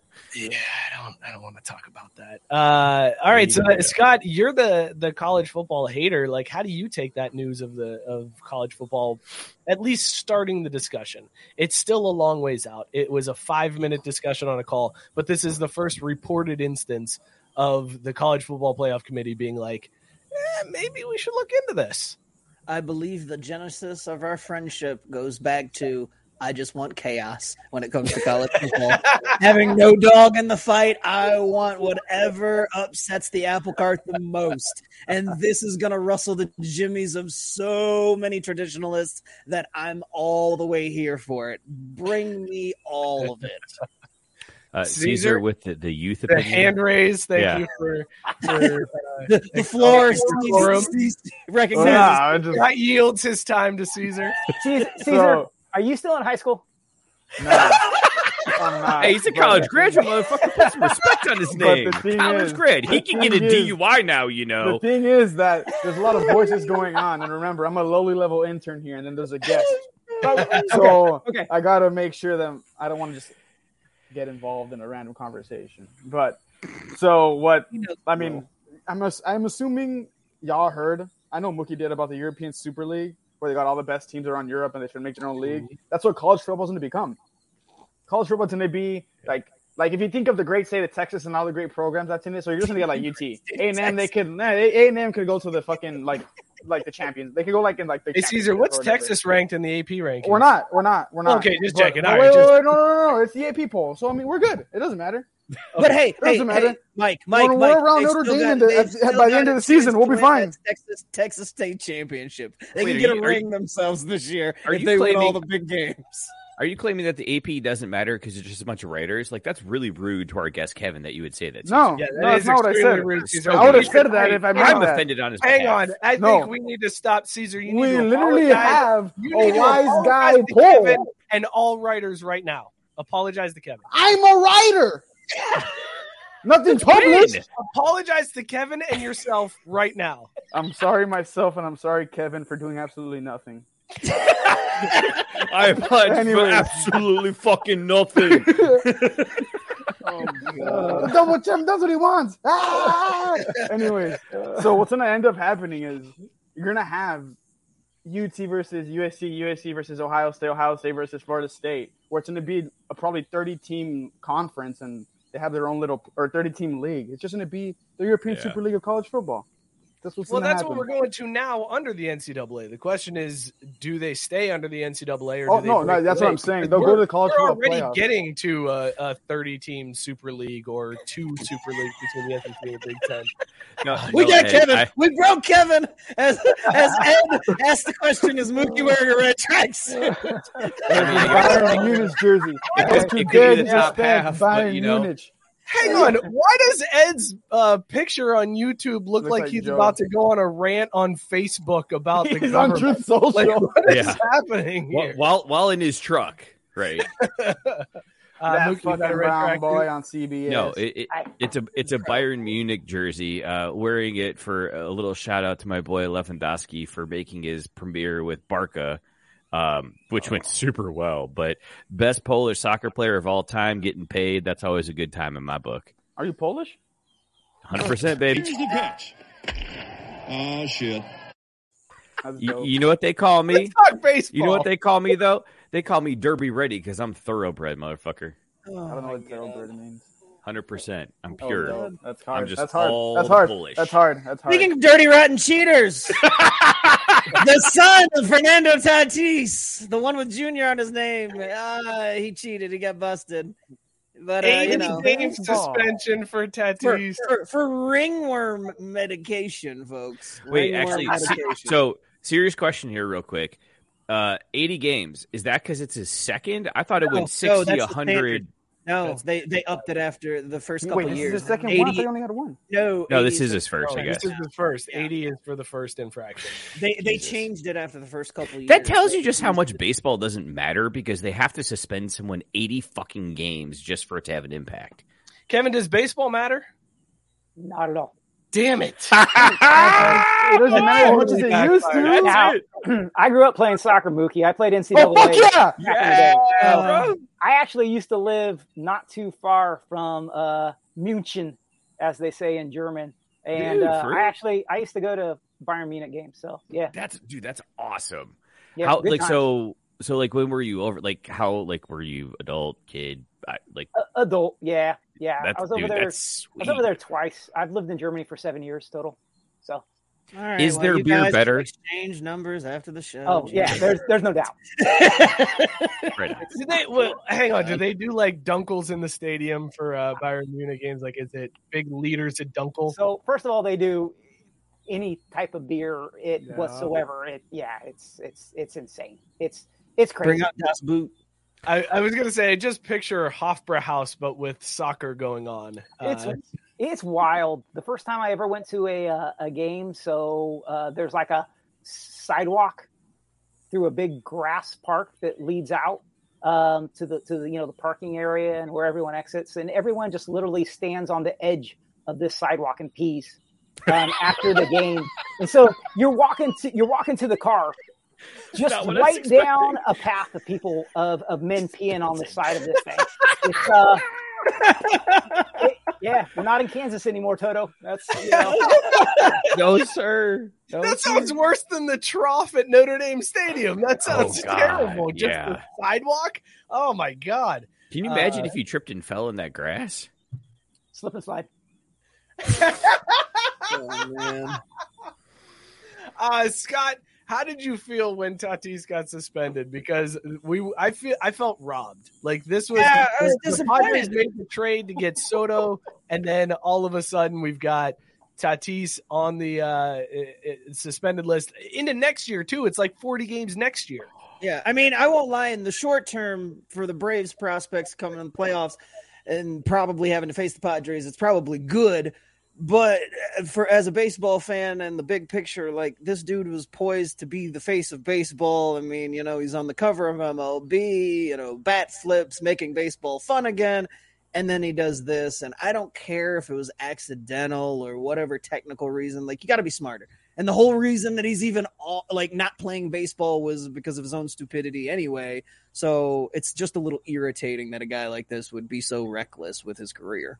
If we've learned anything from Kevin tonight, it's that you have to cheat smartly, and he Yes! cheat smartly. He cheated like a Dumb joke. dummy, so he deserves it. He cheated like the Browns. That- Fernando I can't Tatis the went full Browns. Browns, and that's why you don't go full Browns. I have a take on Kevin, baseball. Though. Biscuit, uh, Biscuit's not happy with you. He said he was going to buy your book, but after the pizza comment and then the baseball comment, I'm just going to get it from the library. Baseball is life. I will Oh, say man. baseball is life, but I'm still gonna get the Oh. book. Now I got to say something to redeem myself. Why I mean, doesn't the- Hey, baseball? hey, just go with the classic. Cowboys and Raiders suck. You'll get back. Bro, into what good- the fuck is up with the shade today? What the fuck? Caesar's been waiting to chime in here, and then Scott just uh, slams. Yeah, it I was that. like, I was like, why doesn't baseball just allow people to cheat? I'd start watching the fucking sport. I mean, No, right? good. Stop. Stop. The Why 90s just have everyone do reason. steroids? It's Yeah, not like just- they. It's not that bad. Yeah, let's Put just let pictures do. the everybody. tube. Let's just let everybody drive drunk. Hey, you know what? not? Hey, you're look great. at baseball though. At least that way we know they'd all have a college education. Oh Oh God! All right, let's let's wrap this up. This is absurd. Uh, let's talk about these beers we are drinking tonight. Uh, Scott, what was in your mug? Would you bang it? I was drinking MadTree's pumpkin. It's pumpkin season because you know it's August, so why not? And pumpkin season never ends, just like stout season. So this 7.9 heavy pumpkin hitter, I'm banging it all night long, like the long lost friend that I found in the Rolodex. Okay, weird. That turned that took a very weird turn at the end there. Mookie, what's in your mug? Yeah, because now I'm like rethinking my take because I was gonna say I'm loving this Mich Ultra. You know, this is my bottom bitch. I'm always coming back to it. Like when I need something, like that's my go-to. Uh, because when Scott started, I was like, oh shit, what did I even drink tonight?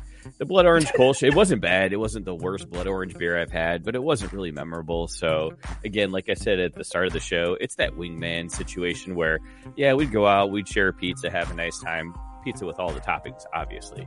Uh, but you know, nothing special, nothing to write home about. Now that's that's a good date. That's a, that's a solid date strategy. It's a solid Like, hey, date, baby, we're going to this pizza joint, but I'm gonna get you three or four meals tonight. How about that? How about that? no limit on the toppings, sweetie. They're all on me. she goes to take her pizza to like the cooking station or whatever. You look over like, whoa, whoa, whoa! You only got like a baby girl. Hold on a second. Hold on a second. Hold on You now. Let's missed- go back you missed the whole section of toppings I mean, on right? Did there. you see? Did you hear they're all free? And Did if you you hear don't they're want it, included? put it on there for me. I'll eat it later. right. And don't get no ice in that soda either. You just go get straight soda because we ain't get ripped off that. And just putting pepperoni on his pizza and then having like uh, plastic bags to put everything else in and just like ziplocking all the bags. You said the toppings were all like out of the cargo pants. Don't start making rules now, this late in the game. Caesar, what were you drinking tonight that you didn't I was like? drinking soy sauce dog. Not It dog. our- Still not dog. Still Dog. not dog. Dog. Soy sauce Yeah, dog. there Soy you- sauce dog. It was alright. It kind of sucked. I- It wasn't a dog.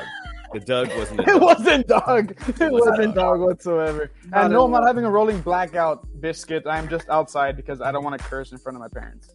Oh, How nice. see, that's the thing about it. Caesar's such a As a nice college graduate, guy. do they still think you don't cuss? Is that No, they do. I just don't like doing it out loud and talking like, "Oh, I'm gonna fuck my beer." That's see, that's great because even at my age, my parents, it just like if he's not getting blackout drunk in front of us, we're gonna call it a win. Yeah, exactly. I don't want. And you're like, I don't want to cuss. I was drinking Amber's Lager from Irwin Brewing, uh, Woodbang, delicious beer. Uh, wow, that was that was Wait, something, Caesar. Kevin, what about your beer? How what, did you enjoy the the water as the Uh, designated driver? Yeah, as the designated driver of this show and the gatherer of The uh, security yeah, the security element. That's right. Um, El Jefe good. Day special projects. I'll make sure to uh, ensure that this recording never goes out, and uh, The good news, even if it does, no one will notice. that's that's Kevin, right. what is your favorite beer type? Are you a beer drinker? No, honestly, I'm not. Um, no, uh, you know, I'm I'm so busy with athletics, um, and I try to I try to stay in good shape and do a lot of stuff. I still run a lot. I still play a lot of soccer. I still um, play a lot of tennis and all that kind of stuff. And um, I'm man, I've been pounding water and pretty much solely water ever since I was a kid. So now that I've lost your entire show and everybody's gonna get my books in the Oh, library. you're you're good, man. Walk on. Good, great. Well, so Kevin- question. Kevin, give us the setup. You guys are give great. us something. Give us some. What's your besides pizzas that are stacked three inches high with free toppings? What's your thing? What's your go to? Like I had a good day, or like you know it's the weekend, we're gonna get crazy Yep. and blank.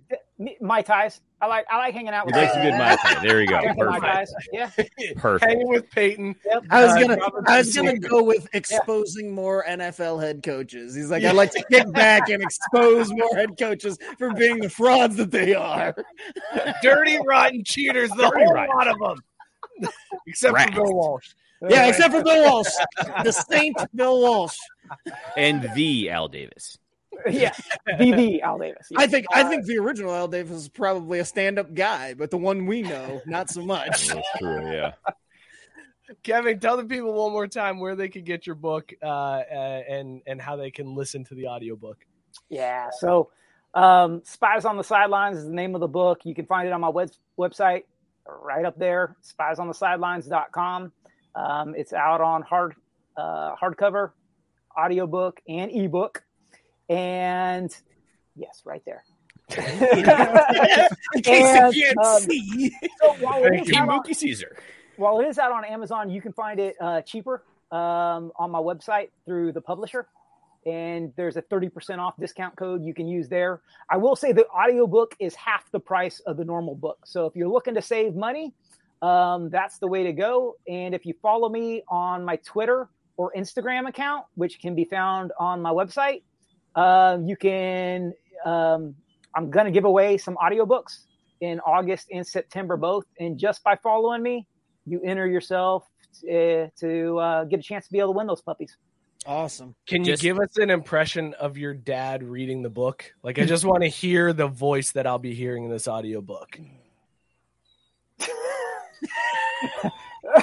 You can Oh, see he's man. like thinking. He's like, I- I'm trying to make this interesting with, without insulting my dad at the same time. Probably I'm gonna watch. It's good. Just hey, come on, you got it. So my dad's got a voice that's like, you know, one octave above mine, and I've got a pretty high squeaky voice. So no, it's he's actually got a pretty good uh, radio voice, and he's pretty animated. So he gets all excited about it. He's like, you know, if he's reading the title, it's like spy on the sideline. The high-stakes Yes. world of NFL espionage. You know, and I'm like, I'm like, Dad, where'd that come from? Who are you? Like, well, this is this is that's pretty cool. Like, yeah. So I don't know. I don't know if I've got what he's got, but it, it's yeah. He puts he puts some passion into it. He likes it. That is Right on, fantastic. Thanks so much for hanging out. Thank with us you, tonight, Kevin. This has been appreciate amazing, it, man. Thanks, guys. It's been Appreciate a ton of fun. Yeah. Uh, and thank you guys all for tuning in tonight. We we appreciate it. Go check out Kevin's book, Spies on the Sidelines, uh, spiesonthesidelines.com to uh, get the book. Uh, that's the wrong screen, producer Joe. There we go. Thank you. Uh, go ahead and follow the show at Craft B Sports. Kevin, where's what's your Twitter handle? Where can people find you? Twitter, I'm at at Kev K E V Bryant author at Kev Bryant author. All right, there you go. Go hit up Kevin uh, at Kev underscore Bryant author. Hit us up at Crafty Sports, uh, Twitter and Instagram. Go join the uh, the Facebook group for Craft Brew Sports. It's a good time. There's a lot of shit talking there. Go hit us up there. Be sure to subscribe to this YouTube channel. Uh, there's always plans for content coming. It'll be there eventually, I promise. Uh, and then wherever you get your podcast, subscribe, review. It helps us more than you know. Also, shout out Belly Up Sports, bellyupsports.com. Tons of amazing podcasts and content uh, on the Belly Up Sports Podcast Network. Subscribe, and review to all of those amazing shows as well. We will see you all next week. Cheers, everybody. Mets still suck. Corner Booth season eight premiered or not? Um, later. you nailed it, Mookie. You nailed it. That's what happens.